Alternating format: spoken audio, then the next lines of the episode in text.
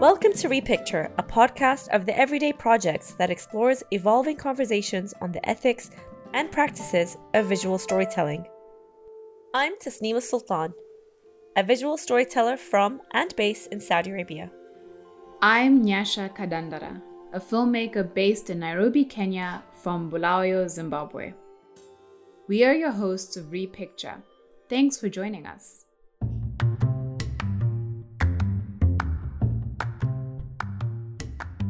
At the end of our conversations for Repicture, co host Tasneem Al Sultan and I took the time to ask our guests the same three questions.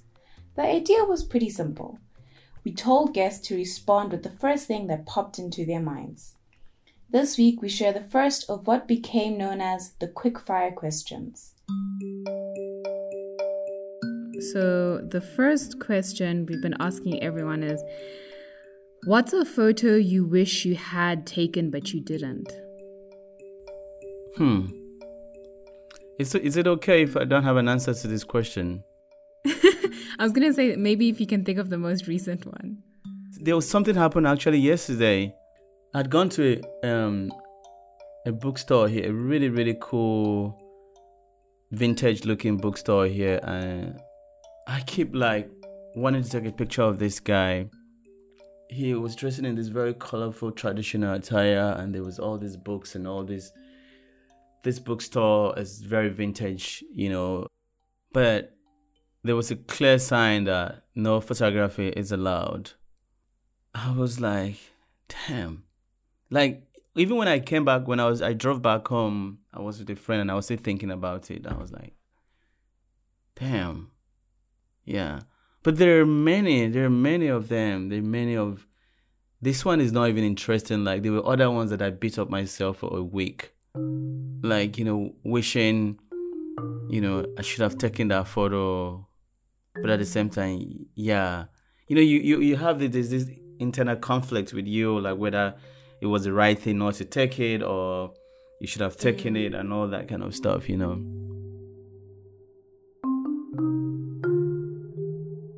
The picture you wish you took but didn't. Uh, I'm looking at it now. It's a photograph by Sebastian Meyer.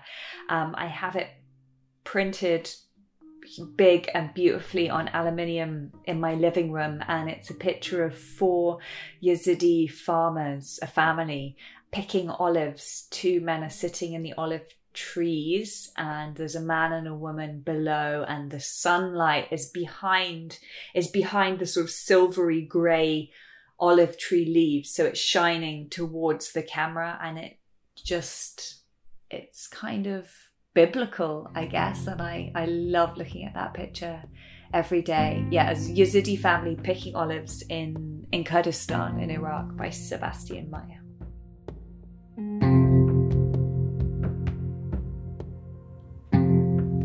You know, it was um, backstage after a concert, and uh, performers who I knew um, came off stage, and two of them had this really tender moment. Um, they were also in beautiful light. so they were having a tender moment in beautiful light, and I said, No, you know, this is really intrusive because this is a really emotional, intimate moment that these two are having. And what you should do is go find somebody to talk to over on the other side of the stage. Um, so, yeah. yeah, that's it. There was one that I regretted for a while that I didn't take, and now I understand why I didn't take it. It was uh, it was a, a, child that had died of cancer because he couldn't find the treatment back home in Venezuela when the crisis was really, really tough. And I went to this funeral, and I was the only photographer there. There was no press at all. I was the only one with my, you know, reporters. And um, I decided not to take the camera out because I hadn't even say it, I hadn't even had the chance to introduce myself to the mother and uh, of course my editor didn't like that at the time and i felt very guilty for a while. And then i was like that's how i want to work. If i haven't said hi how are you? Um, you know my name is fabiola. I'm sorry for your loss and I ask for permission, then I'd rather not take the picture. And uh, yeah, sometimes I still wonder if I, I made the right decision, but you know, it is what it is. I didn't take it, and I feel like that was my way to pay respect for the pain that was happening around me. And uh, actually, what I did after that was I went to the same cemetery to prove myself that I could be, I could photograph in, in a situation like that. And I, just to see if I found anything. And I ended up finding a family that had lost a child at 16 year old uh, because he was killed by a police officer. And I ended up working on that story as well. So one thing led to another and I was glad of, on the way that I did it the second time around, asking permission, talking, interviewing first, understanding what I was photographing, and not just jumping in for the sake of the picture. A photo that I wish I had taken, but I didn't, was people who were standing in front of the third precinct with their hands um, and their fists in the air while the precinct was burning. Wow. Yeah. I wish I took it, but I didn't. yeah. Is there a reason why you didn't take it? Um, I just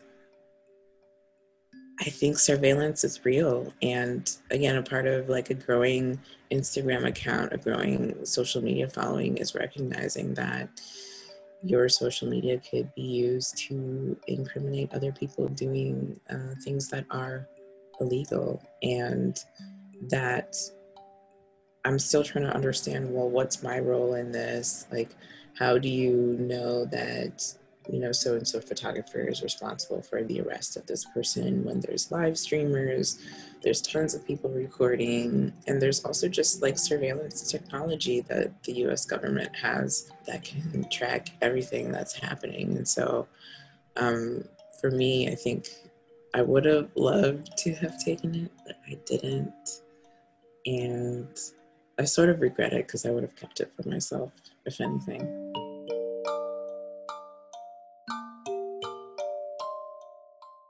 Tell me about a photo you wish you had taken that you didn't. Don't overthink it. Just give me the first answer that comes to mind.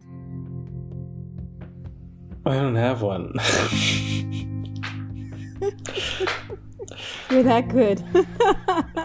oh, I'm that bad. I know, I just have a bad memory. what is a picture that you wish you took but didn't? Ooh uh, you know there's a there's a book about this. I don't know if you've read it but it's it's a great book. It's called photographs not taken. And it's um, it uh, it has accounts of many many photographers who talk about a photograph that they haven't taken. Um I don't this isn't this is not a quick question. I would have to like think about this. Uh, what is a photograph that i wish that i had taken? Um I actually don't have anything jumping out to me at this moment, and that's maybe because if it's a photograph that I haven't taken, um, maybe it wasn't meant to be taken. You know, they, it, it it wasn't meant to be in a tangible photograph. It was only supposed to be in my memory, and that's that's valuable enough.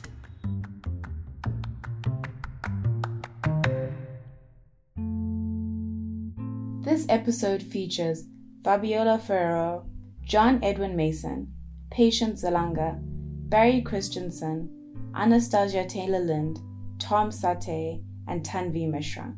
We are grateful to them for speaking with us. Please visit repicture.org to find links to their work and learn more about the everyday projects. Curious about the other two quickfire questions? Subscribe to Repicture to be sure you don't miss them. Coming later this season. The Everyday Project is supported in part by Open Society Foundation's Culture and Arts, Code for Africa, Africa No Filter, and Adobe. This episode of Repicture was produced by Tasneem Al Sultan, Ellie Gardner, and me, Nyasha Kadandara, with the support of our team at the Everyday Projects Austin Merrill, Peter DiCampo, Rebecca Gibeon, Washiran Jaggi, John Edwin Mason, and Danielle Viasana with music by Blue Dot Sessions and original theme by Hassan Hujairi.